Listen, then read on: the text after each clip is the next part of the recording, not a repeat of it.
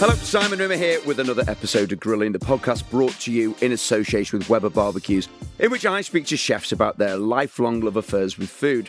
As well as learning all about our guests, we also explore the practical side of cooking, both indoors and out, with a few tips, mouth-watering ingredient combinations, and recipe ideas thrown in along the way. Now, amongst those who've already joined us, Ken Hom, Angela Hartnett, Nadiya Hussain, James Martin, and Tom Kerridge. So do check out the back catalogue if you haven't already. But today, we're grilling one of my favourite people on the planet, uh, Monsieur, no, Signor Gennaro Contaldo. Raised on Italy's Amalfi Coast, Gennaro started helping out in restaurants as a young boy before moving to the UK when he was 20. Were you 20? Well, 18, 20. Okay, Okay. 20 is good age. He, he never gives his age away. Uh, initially, he worked in the kitchen at Barnet General Hospital and then various London restaurants, including Carluccio's on Neal Street. It was there he met Jamie Oliver, may have heard of him. Uh, his protege famously teach him everything he knows about Italian cooking. Gennaro, always a joy to be with you. How are you, my friend? Very well indeed, Sam. Thank you very much to invite me to the show. I just love it because I know you over 20 odd years. I know. We've been working together. Oh my God, did you remember those beautiful early morning programs? Yeah, we should do, we should do a show together called Great Food Live. Yes. uh, for UK food, which was such a joy to do. It would be one of those few occasions when you'd have five or six chefs together in the same place and we'd cook great food. It would be good telly. And we'd also put the world to rights and have a good bitch as well, basically. Yes, it is told. indeed. Also, I was much younger than I come over a little bit Of faster. course, I, and I, you I were, too. And you were furious I was just on everything. Cook, that infusion of the food you used to do. I said, what is this doing? And out of the blue, wow, when you taste, you went, my God, why didn't I think to do that myself? Oh, you were great. kind. You're too kind. All right, well, listen, let, us go back to the beginning. So I, I want to, in my mind, you lived this amazing life that's like a, a an old film with beautiful kind of sunlight and, an, an idyllic kind of location. Paint a picture for us of young Gennaro's life on the Amalfi Coast, What the story is, I just want to be a cook. right? And I still I am. You can call me chef when I'm 100 years old. I feel much better. It is. I was born uh, 30 meters above the sea, where uh, the sea was my swimming pool, the mountain was my back garden, the village where you learn everything because so many people's around, everybody cooks a different, but also it was a kind of streetwise there. I went in the kitchen, started working in the kitchen about the age of uh, 10, I guess. Wow. This is what we call mature slavery, but it was not. Uh, the story is like that. And my father uh, used to have shops in a little village of Minori in Amalfi Coast. He had a linen shop, so he used to sell clothes. Huh. You know, so if you had to have a, a suit, so you would go inside the shop, you buy the cloth, and then he will uh, tell you which tailor you have to go, and then they will do it. That is also for all the linen and other stuff.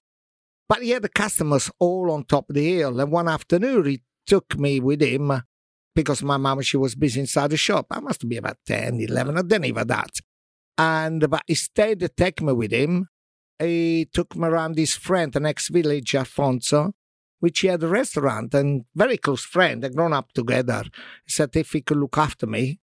And so of course. And they said I will pick him up in the afternoon. So I was inside the kitchen there. I looked what the chef was doing. It was marvelous. Ah, you know, that was very exciting. You know, because where I come from, everybody cook. Yeah. You know, mama, papa, nonno, grandfather, every you name it, they all cook. They all can tell you a story about cooking. Anyway, he picked me up in the afternoon, my father, but I was three years later. no, the story is not like that. Actually, did pick me up the afternoon, and because I loved her so much, yeah. I stayed there for at least three years. But you know, between uh, Wow. when I didn't go to school, school played very little part of my life. So almost from that first day, again, that whole thing about a very cliched thing, but the Italians and their love of kind of food and everybody cooks together. What was it then of being in a professional kitchen as opposed to kind of? I'm sure you were helping out at home with the cooking from as soon as you could walk. Yes, you always, where I come from, most of Italy in my days, I think it's- changed a little bit now. You learn without that you know you learn. You see your mom doing something, you know, your father, your sister, your grandma. So always the sound of cooking pots and plate. You always say, no, you cook that is cooked too much not cooked enough. So you grown up to hear all this thing. But most everything was the smell. Also, when he was on a plate, you look around and you go, wow, wow, this is good. And you always have the conversation because family very important because uh, on a Sunday was 25 people, you know, Wow. with all the cousin and everybody. And then uh, it was no business. It's all about talking about food, where the chicken come from, where the vegetable come from, who's the farmer, who's the man which uh, is called greengrocer, who's the fishman brew the fish. So if the fishman was a nice person, Yeah. you know, the fish was really good. You know, if the farmer will send to sell your chicken, oh yeah, that is so kind. Chicken tastes really good, that kind of, and so and so and so. So you grown up with that. Yeah. So in in a way, at the age of 10, 11, you already know that little bits and pieces. And uh, surely I never been in industrial kitchen, always been in restaurants. The industrial kitchen in those days, there was family kitchen. Yeah.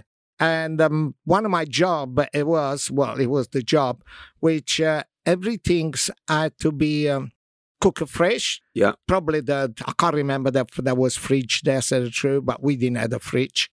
Uh, most of the stuff in my house was uh, cooked on a little camping stove because we had a charcoal burn everywhere with wood fire oven smoke everywhere. And uh, my job it was if somebody ordered a chicken or was pre-order or can be a rabbit or Yeah. can be other things. Also, I have to run in the yard, catch the chicken, the one he told me to get, and the rest, you know, I have to clean and plug and everything goes. Bring to him, and he would look to me like with with his eyes. He left a feather on. okay. And this is, was one of my job, the first one, cleaning, and then look at him. And from there, you will start slowly, slowly, slowly. Three years at the age of 10, at the age of 13, I think it was very good training, but after three years, I thought I was the best cook Yeah. ever. But I never was cooking anything really special.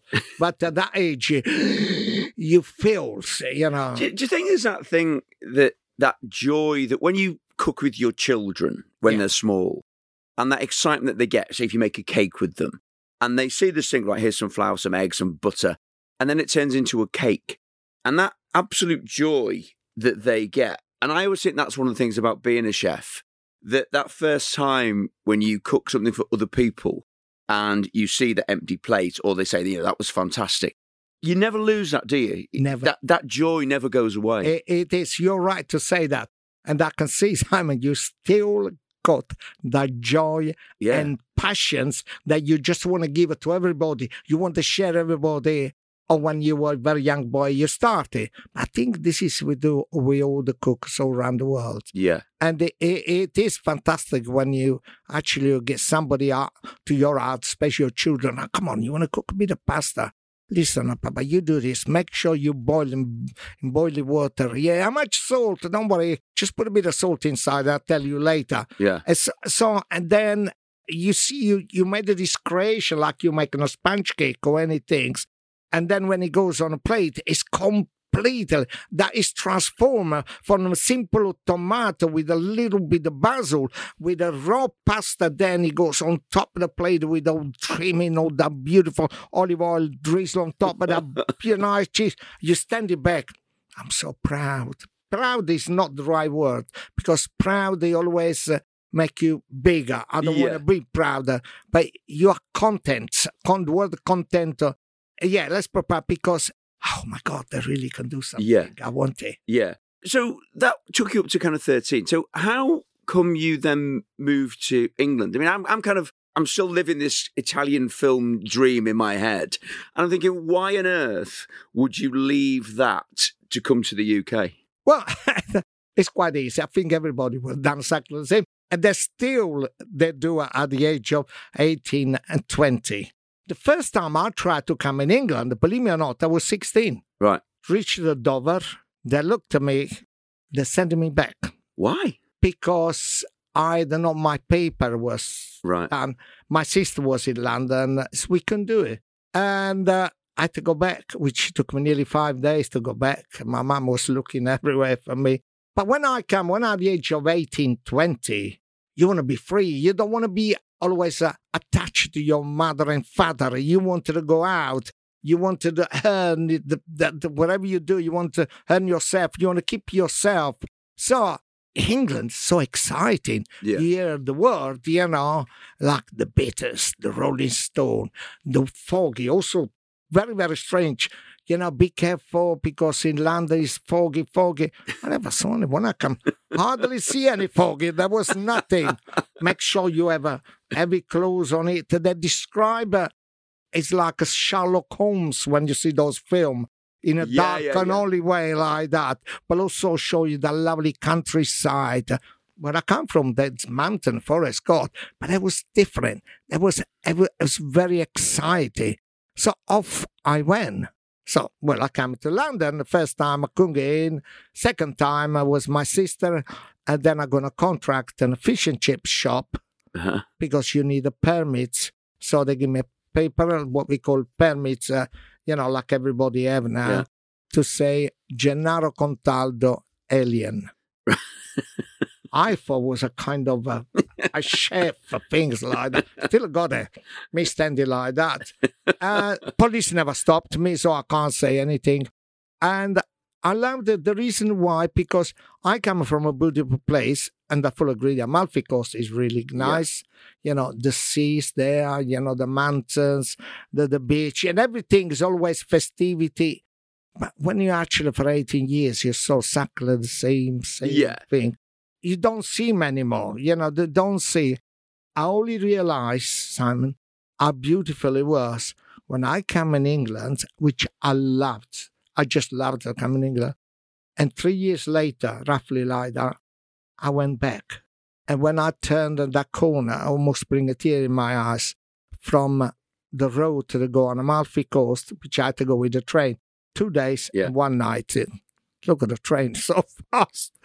So you turn at that corner, you can almost smell the sea, which everybody smells Yeah. the sea when you go around. You see the mountain, you see from far away, your village is right on the sea. And then you remember everything. And then you stand back soon before you reach. Oh my God, this is beautiful. Why I have never, never noticed. And then you just, I remember, because after three years, well, roughly three years, must have shared a tree. As soon as you reach Min- Minori, my hometown, like Amalfi, Positano, they're all there. I was, I was go home and every corner was turned it. I saw everything was so small.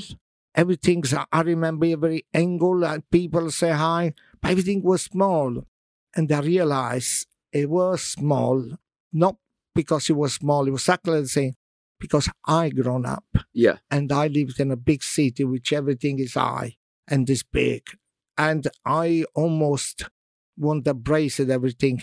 Even on the beach, I used to get there on the beach, just touch the sand, say, my God, you know, the sea, and I still do that. If I'm anywhere by the sea, I'll always put my finger inside the sea Uh-huh. because I know if I touch the sea, it's like to see the moon. When the moon shines, it shines all over, all over Europe, all over Uh-huh. the sea will reach the hometown where I come from. Oh, that's beautiful. And this is this is why. And then you fall in love with London. But you must have noticed though, because you know when you came over to the UK, British food wasn't exactly great.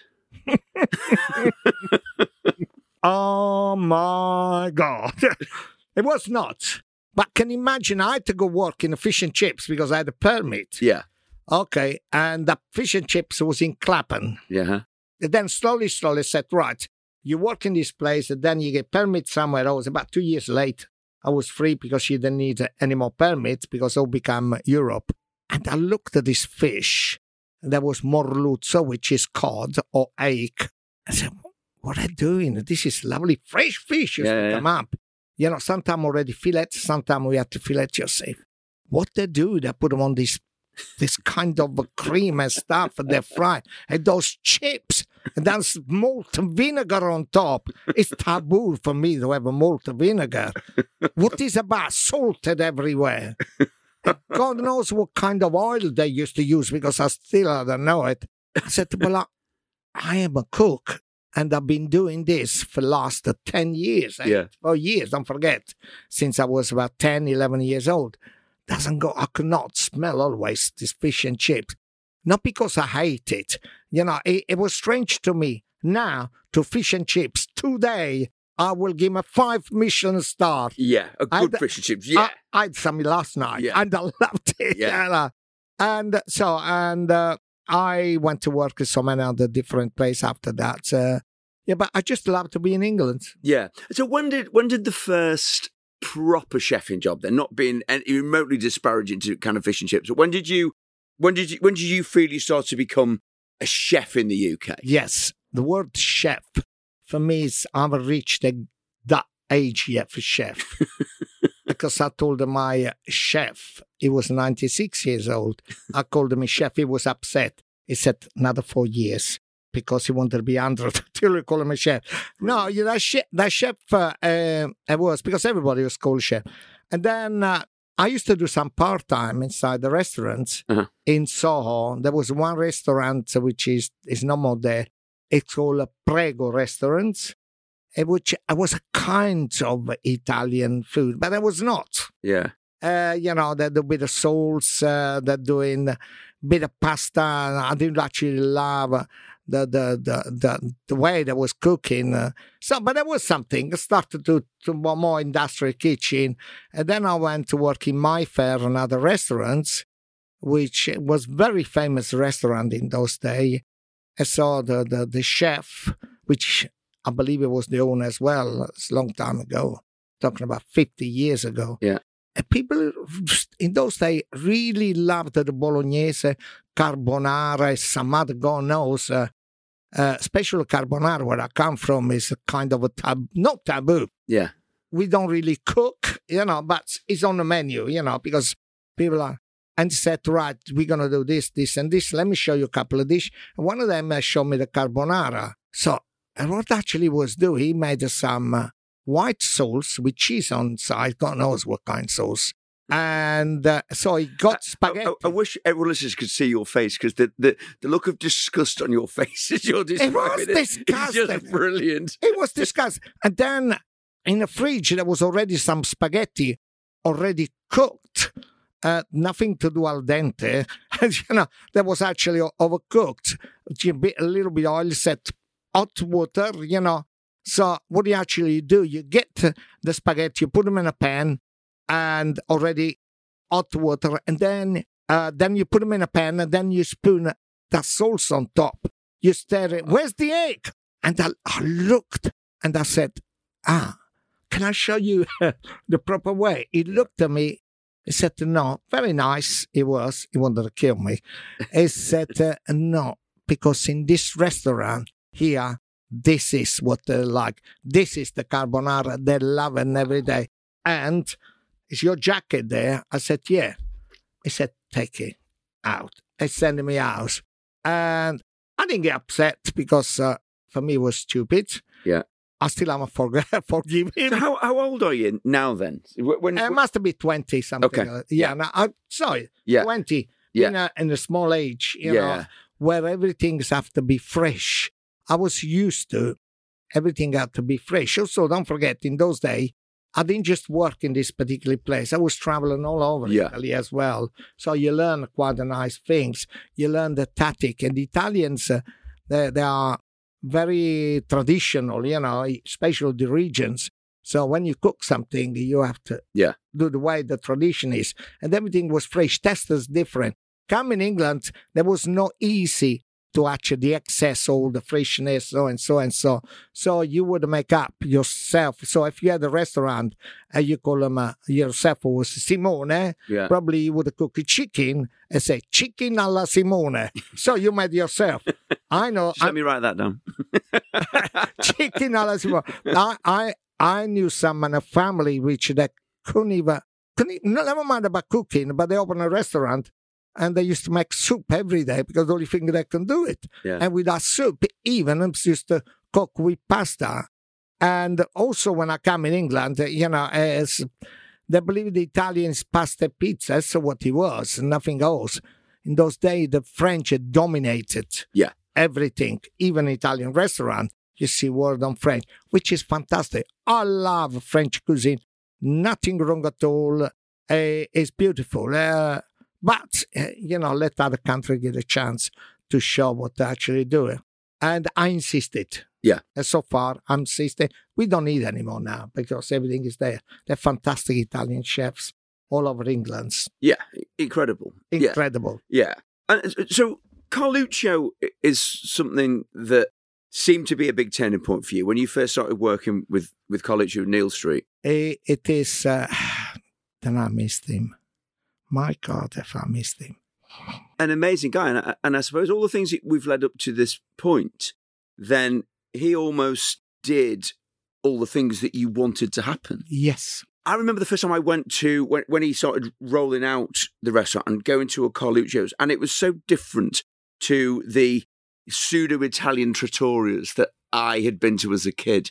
It felt like it was like the food I'd eaten when I went to Italy with my family. It is. Antonio, I remember when I actually met him, Antonio, because Antonio became manager of uh, the Neal Street restaurant and then he bought the restaurant. So what's happened? I met him, Antonio, 35 years now.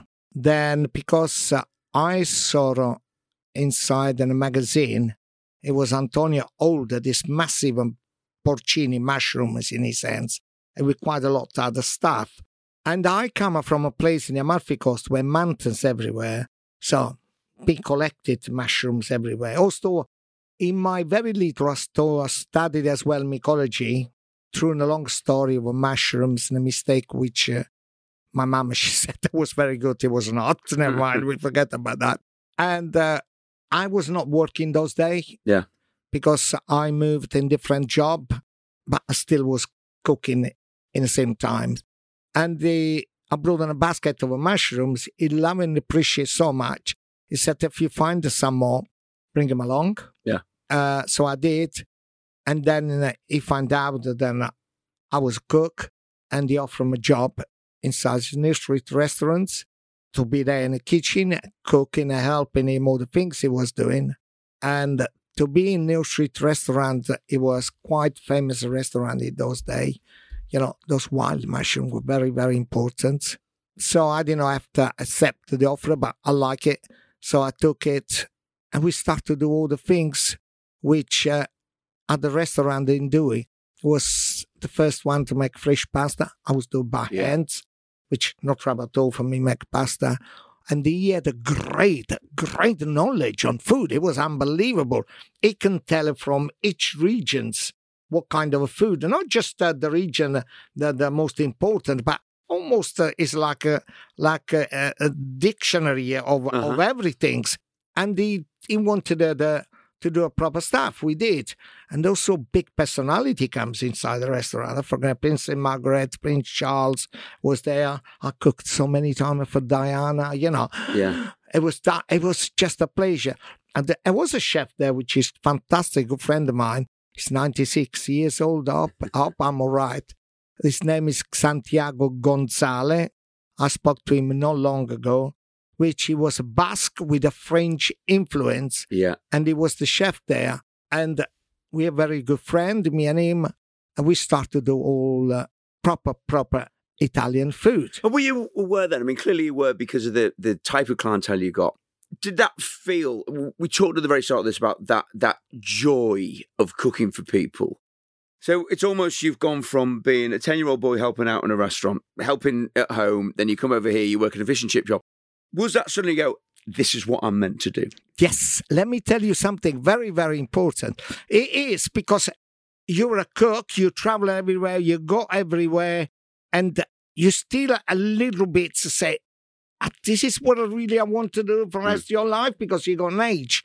And I I remember when it happened, as really everything was changed when there was a massive basket of mushrooms as soon as you walk in a restaurant, there was God knows how many different type of mushroom. Nobody, nobody, nobody, any restaurant had about 20, 25 different yeah. type of mushroom. We had, and we knew what we was doing. And uh, very important people are coming in, left, right, and center. no more names. And I was very proud because I collected those mushrooms and I was cooking those mushrooms Wow. for my, Lovely. for this this one. Yeah. And uh, yes, I have to say, you know, Prince Charles had mushrooms, Diana had mushrooms, all the rest of the family, Princess Margaret, Pavarotti had mushrooms, and so and so yeah, and so. yeah, yeah. But I was doing also, also there was other chef as well. Yeah. But I collect it. I'm cooking it. I do it. And everybody, yeah, that's good. You go to bars and then you standing back. Hey, come on. This is what I want to be. Yeah. But in the same time, I just want to be somebody cook in the kitchen. All the rest come later and accept it because there's so many nice people around the world and I want to meet them all. And this is the way to do it. Sample you Yeah. 20, 20 odd years ago. Yeah. We still together Yeah, yeah. Yeah. because you're a nice person. As are you. So when then, so from working with Antonio, did you then go straight and open Passione? Now, that was, we have to tell the story because uh, already people knows. That was, uh, I wanted to open my restaurant. There was a little bit misunderstood because we we opened a Carluccia. Carluccia, it was incredible. It really, really good. You know, insisted do the best. We did do the best. In sometimes we had a 35 on a cold counter of different dish Wow. uh, to do it. You know, most based on mushrooms. You know, we have the fresh truffle. We have this massive pasta machine. Then I was making every day. I was making my uh, the, the bread. By the way, the focaccia. We introduced the focaccia. Yeah. Nobody introduced focaccia because we've been traveling all over Italy. Because Antonio, I always wherever Antonio was going, I was with him. Yeah. His assistant, his left hand, his right hand. He used to call me so many different uh, assistant also used to call me Yeah. many different name. Never mind. Uh, I wanted to, I wanted to open a restaurant, and uh, we did, and uh, off we go from there. Went well, and uh, we won the best, one of the best Italian restaurants. Yeah. The award we was running up for two years. The first years we got there. That's brilliant. So, so go on then. So when when did when did when did the parting of the ways come with you and Antonio? When did you know you needed to do your own thing? That was about uh, 15 years working in a street restaurant. Wow. It's it's a long story, but we we started from there. Then I said it's time we move on. And uh, in those days, Antonio got a little bit upset, quite a lot upset. I was upset too. But life goes on. Nothing goes. Uh, we can do it, and uh, we open a restaurant. Yeah. I mean, I can I can see in your face now that clearly that that still affects you. That parting of the ways wasn't something that was planned in the way that it went. No, Because you know that your your lifelong friend, mentor, all of a sudden that attrition was there, and so you know you you, you had to move on. I had to move on. Yes, Yeah, wanted to move on. yeah. And so when you opened Passione, did it was it busy from word go? Because I love that restaurant. Passione, the first couple of weeks was quiet. And out of the blue, a journalist as well in those days, I, I can't spell his name. You, the one is called the River, uh, the River Cottage. Okay, yeah, Hugh Fearnley-Whittingstall. Uh, yeah, yeah, such a lovely. Yeah. See, I can't Yeah. spell. Have to have a water. yeah. He comes in a restaurant. It was just him. Yeah. his wife and a little baby, and there was a couple other people, you know. But we knew what we were doing it, and he ate in a restaurant. He loved it so much.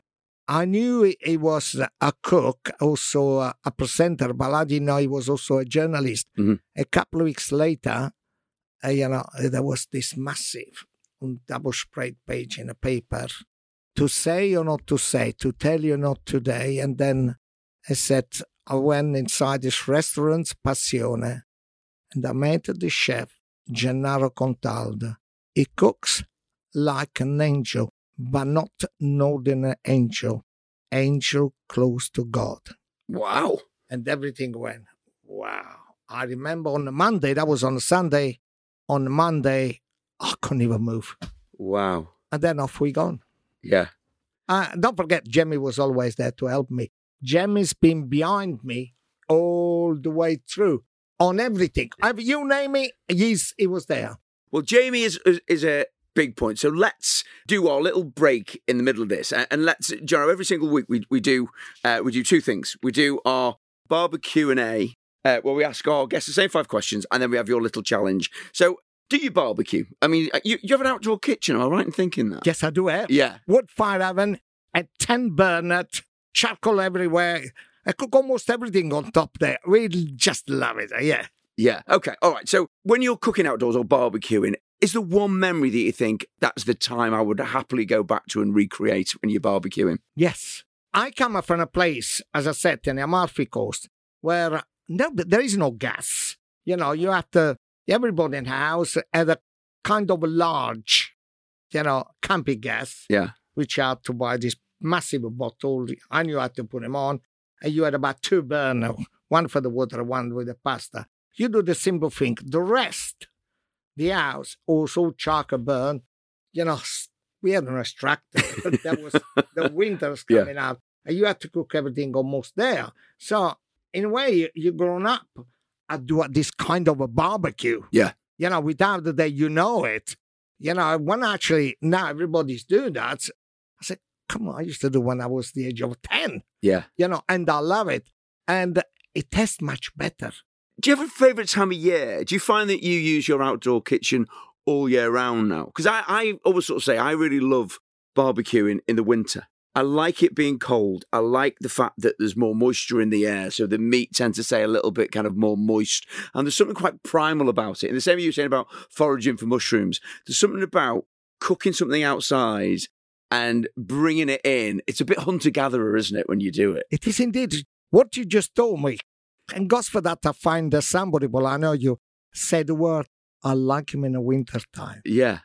Surely in the summer, nice to do a barbecue, but can you imagine outside the garden, you got that beautiful barbecue, which they fantastic barbecue. Yeah. They, my God, they're really good, you know. Yeah. And then, you know, the sun is out, you know, it's very hot, you sweat, you put them on top of your apron, the sausage, you know, ready, the meat, you know, ready. In the wintertime, it's more cozy, but the only difference, you can't really do outside Yeah. you can't really do outside. So I love it in wintertime. Yeah. I love it more to cook in the wintertime. It's cozy, bit of fires, come on. Yeah. Especially my kitchen is open on the front, but everything is, is inside. Wood fire oven is on, which I use when I burn the wood fire oven. So I pull those charcoal out, still hot, I put them in small, little small uh, holes where I Uh-huh. cook everything on top. Wow. Nice. I guess, but it's nice.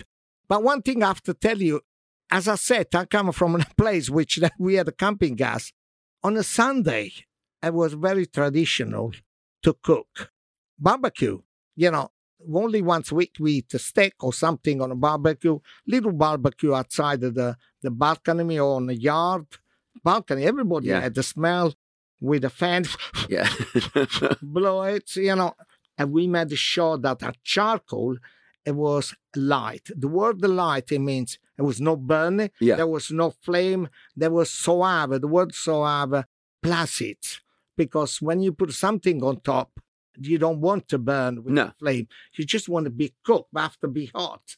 And depends what you cook. We used to cook everything outside there. My auntie Raffalucci in my hometown, she had a little stove, a charcoal stove. She used to do a party on that single charcoal stove. My God, how she cooked, I don't know. when you cook aside, what's the most ambitious thing that you've cooked on open flames, or maybe your favourite thing, if not the most ambitious? Because I know you, you know, you're, you're an amazing chef, but I know your love of simple food. You're so ingredient driven. I cook almost everything on charcoal, still doing now. But the most favorite things is there is, is doing a fish. Yeah, Well, actually, when I do a fish, you have to grill it in a way. It depends. Small fish, big fish. Some people love to grill fish with a scale on. Yeah. Because if you grill the fish with a scale on, you won't burn the skin. yeah, But then you cannot eat the skin. So what Yeah. do you do? So what do you do? How many, many, many chefs they always burn it, you know, with a Yeah. with a scale on. Yeah, but I want to.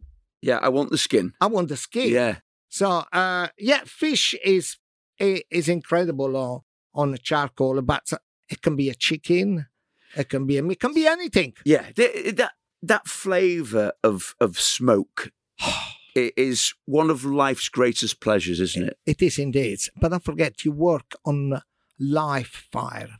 Fire is alive. And the charcoal you use, you know where they come from. And, you know, and then the smoke and the flavor of the smoke, which infuses whatever you cook Yeah. on top, is make now lovely. So, you know, you make a little bit of bread.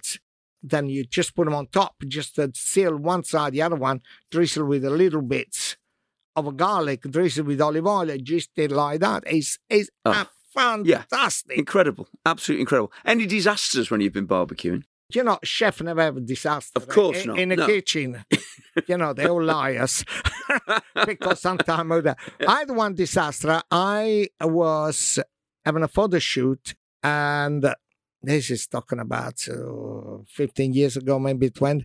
And uh, why I had the wood fire oven on, and I had all different vegetable and bits and pieces, very large griddle, whole homemade. One the chimney caught a fire.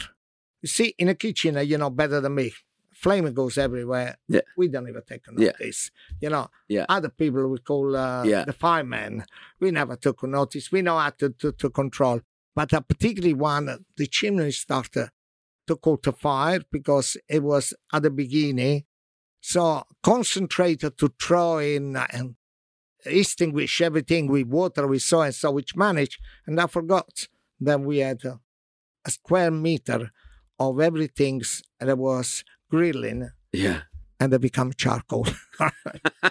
that, but that, love it, and then we cannot repeat the photo it, shoot because we didn't have enough ingredient. love it. I love that. Right, it's time for our challenge, Gennaro. So, so what we do every single episode is we get our chefs to sell me a dish. So you can have any cut of meat, fish, vegetables that you want. I need some kind of rub or marinade and some accompaniment, whether it be a sauce or a side dish. Okay, it's got to be cooked on a barbecue or flames, and you only have forty-five seconds. 45 seconds. I can't even lift my hands for 45 seconds. Okay, 45 are you seconds, 45 seconds. are you ready? Uh, go. Garlic, chili, bunch of mints, olive oil, lemon, put everything inside a bowl. Then beats everything kind of, kind of vinaigrette in exactly the same. Make sure that you have some lovely sardine. We love sardine, Oh. quite a large. Put them on a barbecue. Just seal one side and the other side. And then as soon as they're ready, put them inside a large bowl with all the lovely marinade on top. With lots of meats and little olive oil. uh, because you wanted that mint to stick on it. Put them on a plate, serve it with lovely salad. Alleluia! they call them uh, sardine al fischietto. The reason fischietto because you pick him up and you go. with your- Gennaro, 43 seconds. That was that was possibly one of my favourite ones. I knew I knew you'd be brilliant at that. You can describe taking your taking your hand out of your pocket and make it sound like it's like it's like it's a beautiful recipe. So never mind sort of your first love of food. So uh, so do you do you sort of find that more and more you're cooking outside now? Because I've found that okay, I, you know I've, I've been working with Weber for a few years, so you know I've got more and more into barbecues, got more excited by them. I find that all of my friends now, used to be you would only barbecue in the winter, in the summer, but now it feels like we want to be outside, don't we? Yeah, fantastic. In a way, uh, there's nothing wrong. You go party, you go lovely barbecue, which later there's so many in a lovely barbecue. You cook everything, you conclude it. That is proper balance, Yeah, which is good, and I love it. Actually, I'm going to get one of them Yeah. because I'm fed up to lie to my, my age. anyway, so in wintertime, as you said before, how it's cold. And then, okay, let's use the charcoal. And then you start to put everything on top. And it become a more a dream when you do a rant. Because Yeah. you look outside, maybe it's raining, always have you covered. yeah, You know, you get yourself a full of smoke. In, in my in my outside uh, uh, pizzeria, I call them, there's no extractor. Everything is natural yeah. bringing me memory back actually. But then everything you cook is nice and not. You put them on a plate. As soon as it's ready, you know, somebody come and pick him up, put him on a table. Yeah, You know, and you do. uh, You can do fish. You can do meat. You can do poultry. so You can do vegetable. Yes, one of my best time is winter time, special late autumn. after November. Yeah, that sounds really nice. That yeah. it is nice, and I do like doing it at lunchtime. oh, that's nice. Oh, yeah. But you have to make sure then you do not burn. You always the flame have to be really controlled. When you actually use a charcoal, and the charcoal you have to make sure that charcoal is everywhere, is hot everywhere, but not flame it. And whatever you do, do not overpower with olive oil or something because it catch flame and that flame can make the meat bitter, the Yeah. fish bitter. You don't want anything burn. But a little bit of burn is good anyway. What's that difference is it between having something that's kind of charred and a bit smoky as opposed to something that, like you say, tastes of burn, tastes of flame? You don't want you don't want to see flames on a barbecue. You don't want to see flame on a but also it's dangerous as Yeah. well. Yeah. You know, it depends. Also many people are very professional, you know. They they clean the griddle or something like that with cloth and exactly the same time they got another cloth to hold it down and caught the fire. Yeah. They say, Chef, Chef, Chef. Oh yeah, yeah. You know, is this you know Yeah. we're, do- we're doing those in We've, industrial we've, kitchen. we've all done that Oh, many God, times. how many times? Yeah. Yes, uh, I- I- it's ridiculous. All right. Now, before we go on, I just want to let you know about a special offer at weber.com forward slash grilling. If you want to improve your skills on the barbecue, Weber are offering you a discount to attend one of their grill academies. Now, that's where you learn to dazzle your friends with your barbecuing expertise by learning from serious masters of the art. And they are. I mean, the people that teach these courses are just off the scale. The offer is valid for grill academies in the UK. Enter the code GRILLING21, that's GRILLING21, before the 15th of October at Weber.com and get £50 off when you book two tickets on a course. You can find all the information you need at Weber.com forward slash grilling.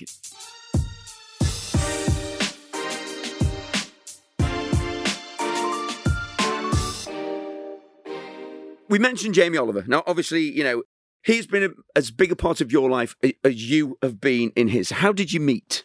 Jamie is at the persons which he's been in the kitchen before me. Believe me or not, because his mother and father, Trevor and Sally, used to have a pub. Yeah. So they're the restaurants. They're to cook. Jamie was born, and what the mommy used to you help as well. But now and again, he cannot help to bring the little Jamie side of the kitchen. So when he become the age of moving around, probably we go see daddy or mommy inside Yeah. the kitchen. You know, you clean on a potato, you do this. It was grown up. It was there. The kitchen is always with him. Yeah. And uh, it was good. Uh, when it says, uh, Jamie says, uh, Gennaro, you know, taught him everything about Italian cooking. Little bits, yes. But he was already talent. Yeah, He, yeah. he was already talent. So Jamie came down on the Neal Street restaurant. He was uh, in a college. He came down London, and he was very young. Yeah. and he he came in a he came in a college, Vincent College, I believe in Victoria. You know, Catering College, and after done all his course and everything goes, there was. Uh, his friend, which we never, never managed to find him in in in so many years. We tried to find him, but we can't find him anymore. And then uh, the chef said, "Right, you finish your course and the things like that. Uh, what kind of kitchen and cooking you wanted to learn more? You know." In those days, there was quite a few famous chefs. You Yeah. know, you got Raymond Blanc, he was famous. Brian Turner was famous. Marco Pierre White, the Roux brother, and everything goes. And I said, I like to learn Italian. Oh. He said, why? Because what you actually uh, cook, this is, what I can see, this is what you eat. And this is what with Jamie, and they said, you know, other people looking Italian those days, you know, that's, that was good. And there was his friend Mark, he said, do you know what? He said, I know who can actually teach you how to cook Italian. One is my father, but he can't do it, you know. Yeah. But if you go inside the Neal Street restaurant before we open a Carluccio, or Yeah. it was time to open a Carluccio, there is Antonio Carluccio there, and there is uh, a chef which is called Gennaro Contaldo, which is cook pasta, make this, makes that, prepare sauce, and so. If you can ask for a job, Yeah. maybe there is job there.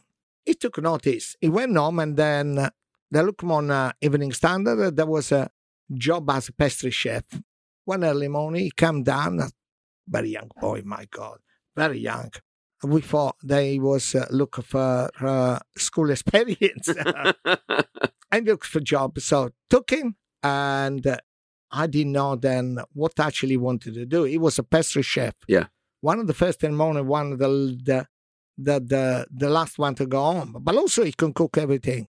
And uh, I looked at him after a couple of months or three months. Between those two months or three months, I just love him. Yeah. He just had such a respect in the morning because I used to come down three o'clock in the morning, he used to prepare me all my trays for the bread, you know, the flour for make the pasta, make sure the fridge was well settled down with all the rest of the stuff. Because he was the last one to go out when everybody else, yeah, yeah, the chef, you know, pastry chef, dessert, yeah, yeah. his last thing. It was not easy. And every morning I find and I say thank you to him because, my God, he's so good.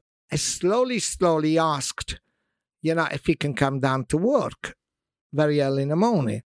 And I said, Jamie, you're working very hard, very hard. Yeah, yeah. Me. I said, you finish by one o'clock sometime. The time you go home, you want to come down three o'clock, one, one hour sleep. No, I can. I come on day off. Antonio didn't want anybody to stays with me early in the morning cooking. Right. Why? I don't know. I, I think because if for somebody you teach somebody, then he moves away. Right. You Yeah. know, i- i- this is Yeah. this is the only things. And no oh, way. So I said to Jamie, "All right, you come down, but you only can stay a couple hours with me. Yeah. forget about it. You know, he, you know, he start first thing is in the morning, finish one o'clock. I told him to come at seven o'clock in the morning and leave about nine. There's no way. Anyway, in those days, so he come down. Nobody knew he was come down. He was to by himself, even on his day off.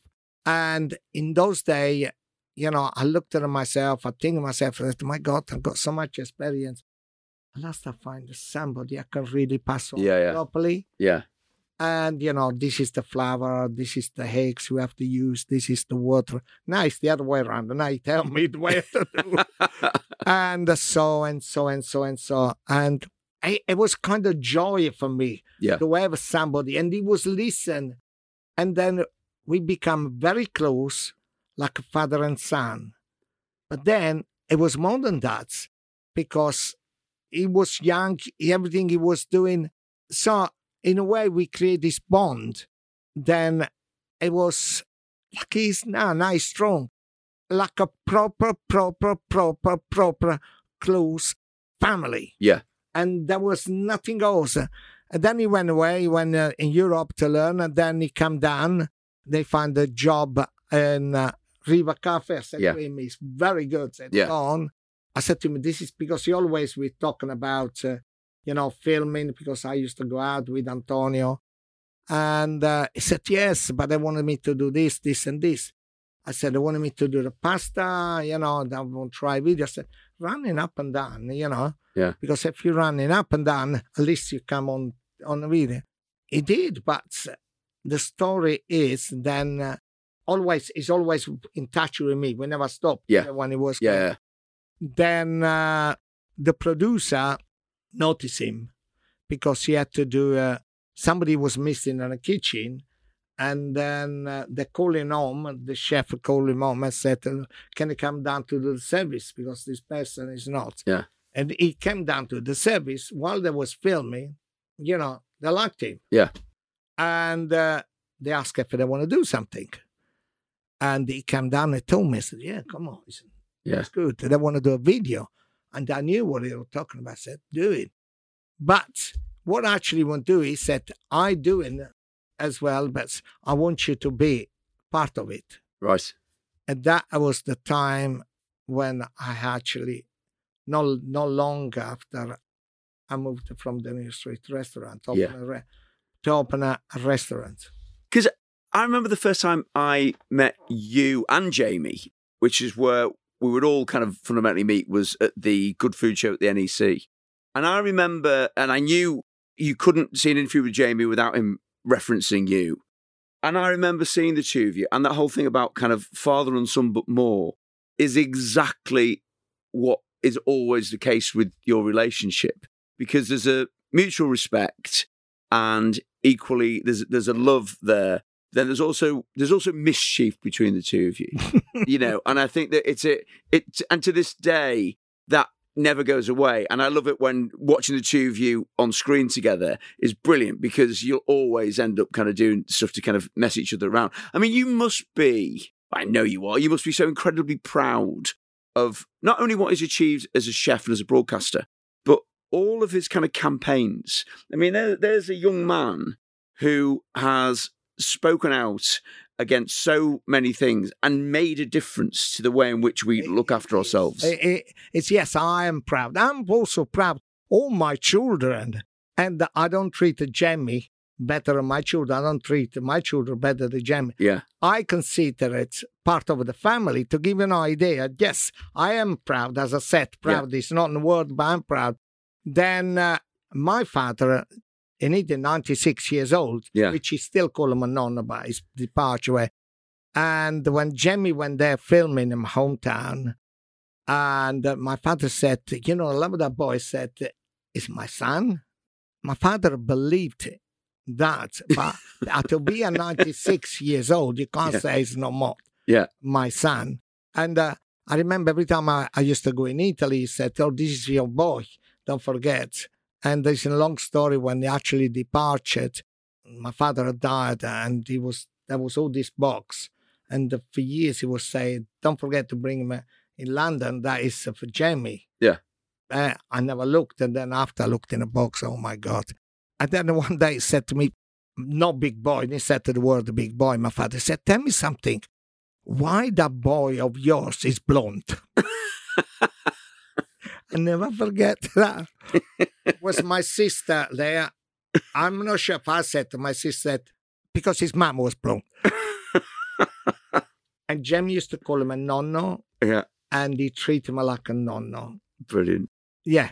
So when so when did when did the move from Passione to become full time with Jamie? Because you know the two of you have run a tremendous business uh, on on many many levels. When did it get to the point that you know what I need to kind of this needs to I, be I, I just, uh, you know, I'm a wild. yeah You know, for me, every day is an adventure.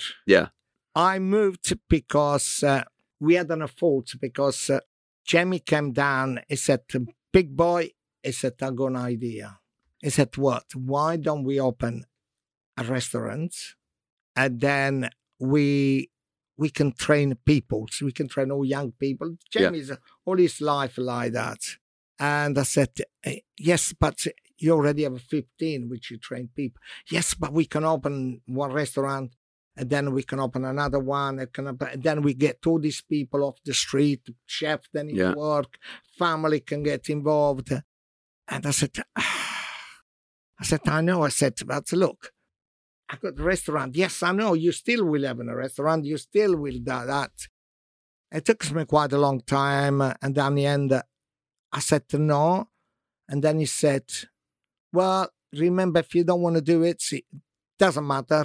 But can imagine how many young boys and girls, uh, grown up people, we can actually teach you. You can show the way you cook, the way I'm doing Yeah. things like that. We can create a kind of a massive, like a school, but there is business as well. yeah That can live how many family. So he called me and uh, I said, all right. And off I moved yeah after a couple of weeks, make sure that everything was settled down the restaurant. And uh, I went straight on 15 and I was helping him with a recipe. We write down all the recipe and everything. Slowly, slowly, we find other people. Slowly, Yeah. slowly, we go in. Business is good. We open the first one in uh, Oxford and then we open a second one.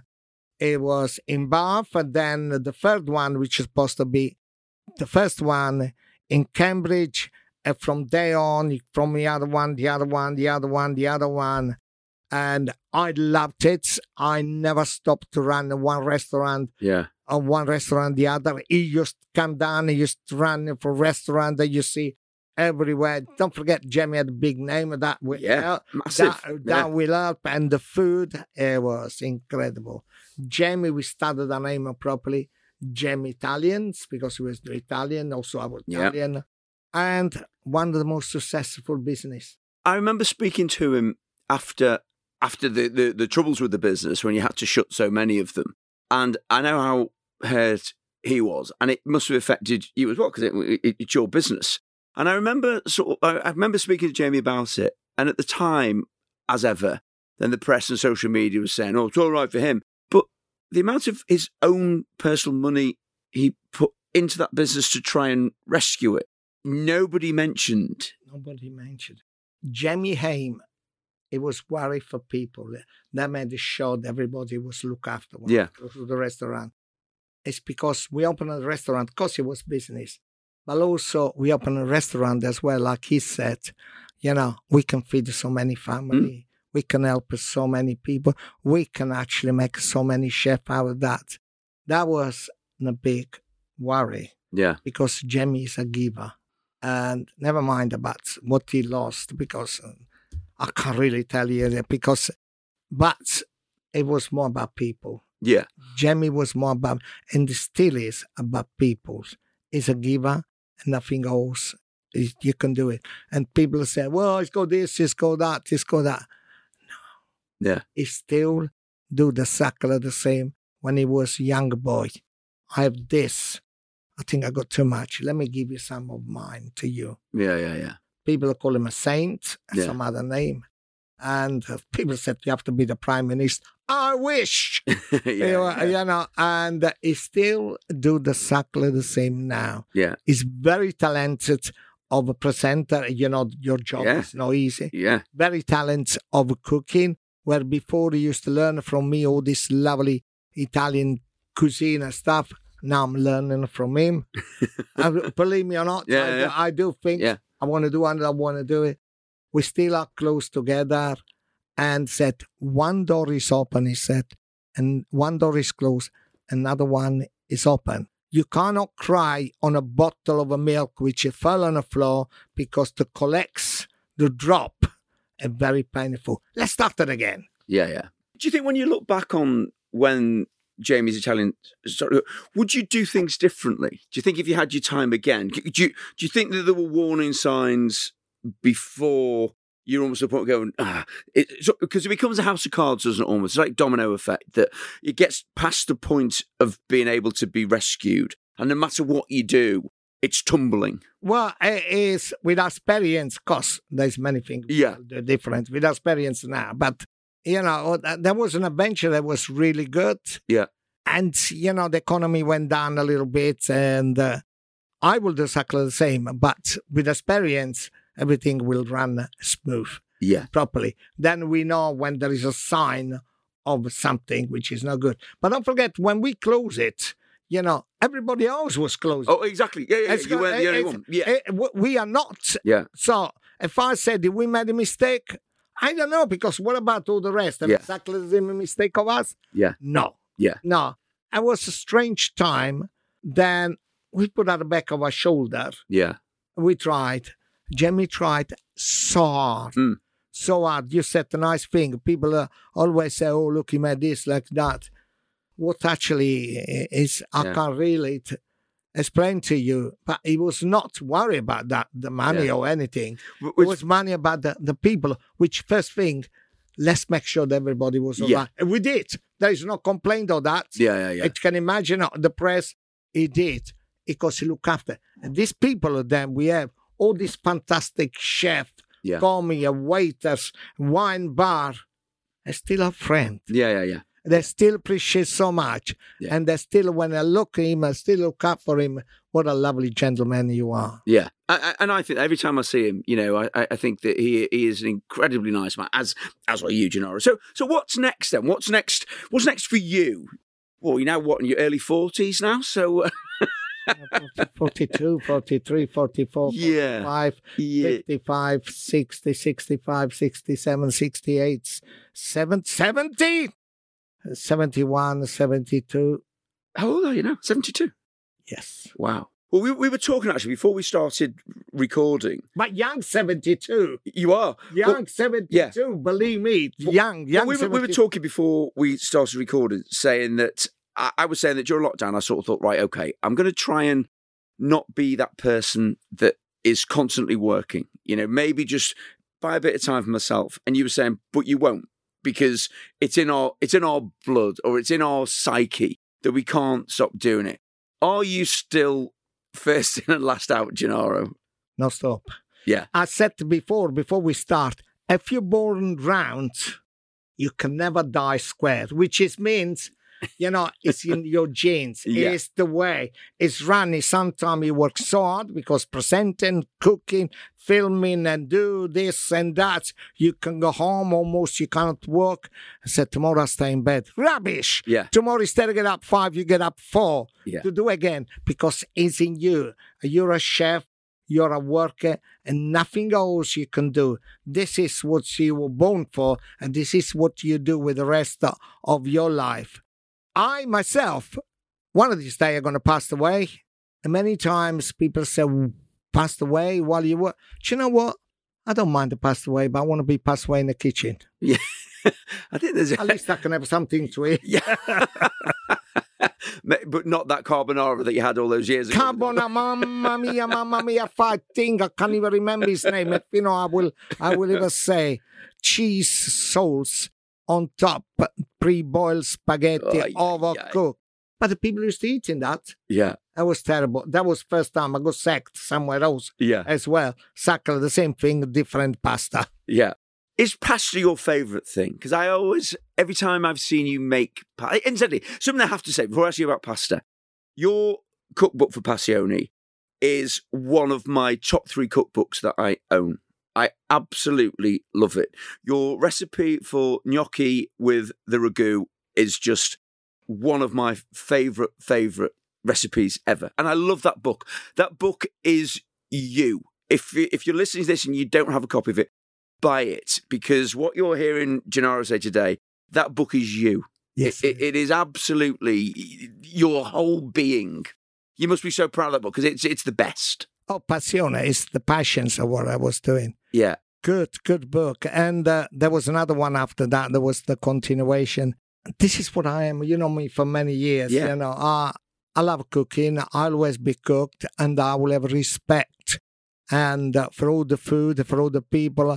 And if you actually, I'm cooking a fish, I want to celebrate that fish. If I cook chicken, I want to celebrate that chicken. It can be for beef or for everything, for a vegetable.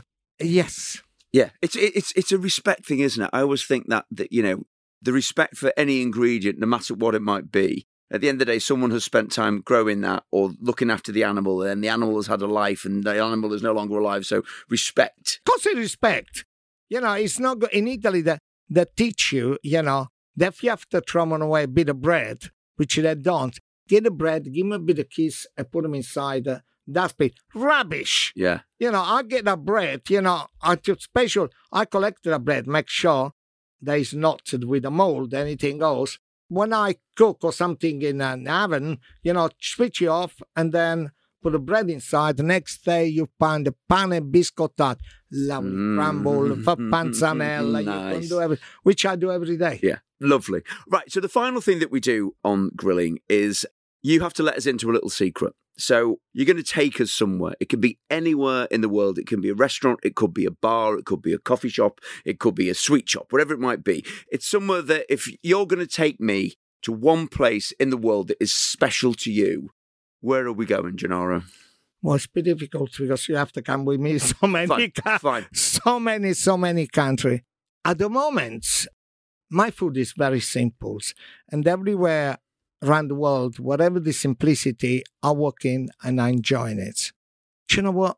I can't really answer this bit because there's so many pretty lovely places, but it's not because the last restaurant in the world I wanted to go or place in the world.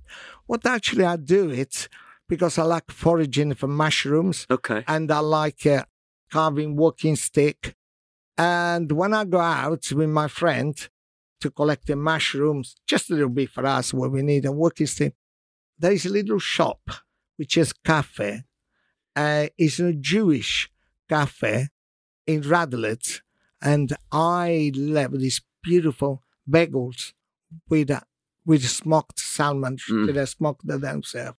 That is one place which I really love it And where is it, Gennaro? in Radlett, Okay. London. Yeah. I can de- I can give you the name of the restaurant. Yeah, do. It's called Nosh.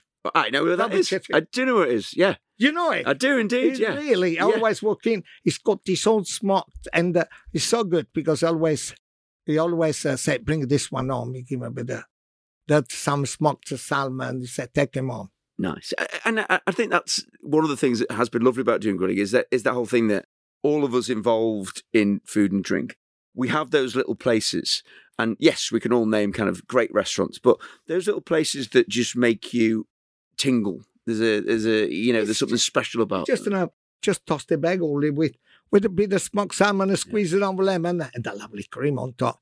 I just go inside there, put them on a table, have a lovely bottle of water because I drink a lot of water. And wine, no. I don't drink wine. I drink them all. I'm going to say, don't be lying to I me. Johnny. I've known you long enough. so it is, and uh, and I'm enjoying it. But also, if I go somewhere else, probably there would be different place. There are many nice places, yeah, but this particular one because often I go there, and I can't wait to get all that that bagels. Hello, chef.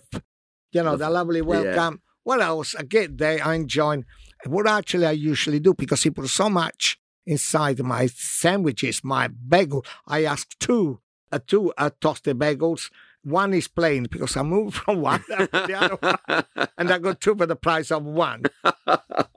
Gennaro, I, I love spending time with you. Uh, you know, we don't see enough of each other, and every time I see you, you, you you're a joy to be in the company of always. And I love you dearly. You know, you you are one of the.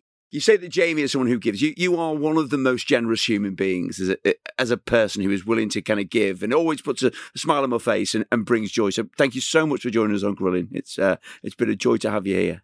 Thank you, Simon. My goodness me.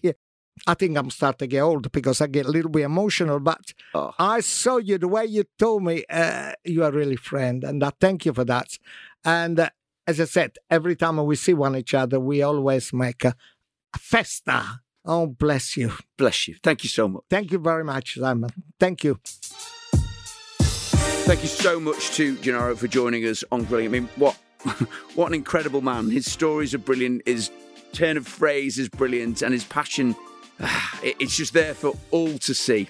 And if you need further inspiration to get cooking, head to Weber.com for plenty of recipe ideas from aromatic chicken with lemon balm to curry red lentil burgers with mango chutney. And don't forget, check out that £50 discount to their grill academies at Weber.com forward slash grilling. Do review, rate, and subscribe to the podcast if you haven't already, and tell your friends about us too. Grilling was brought to you in association with Weber Barbecues and is an off script production produced by Ben Backhouse and executive producer Zach Brown. I'm Simon Rimmer. Thanks so much for listening.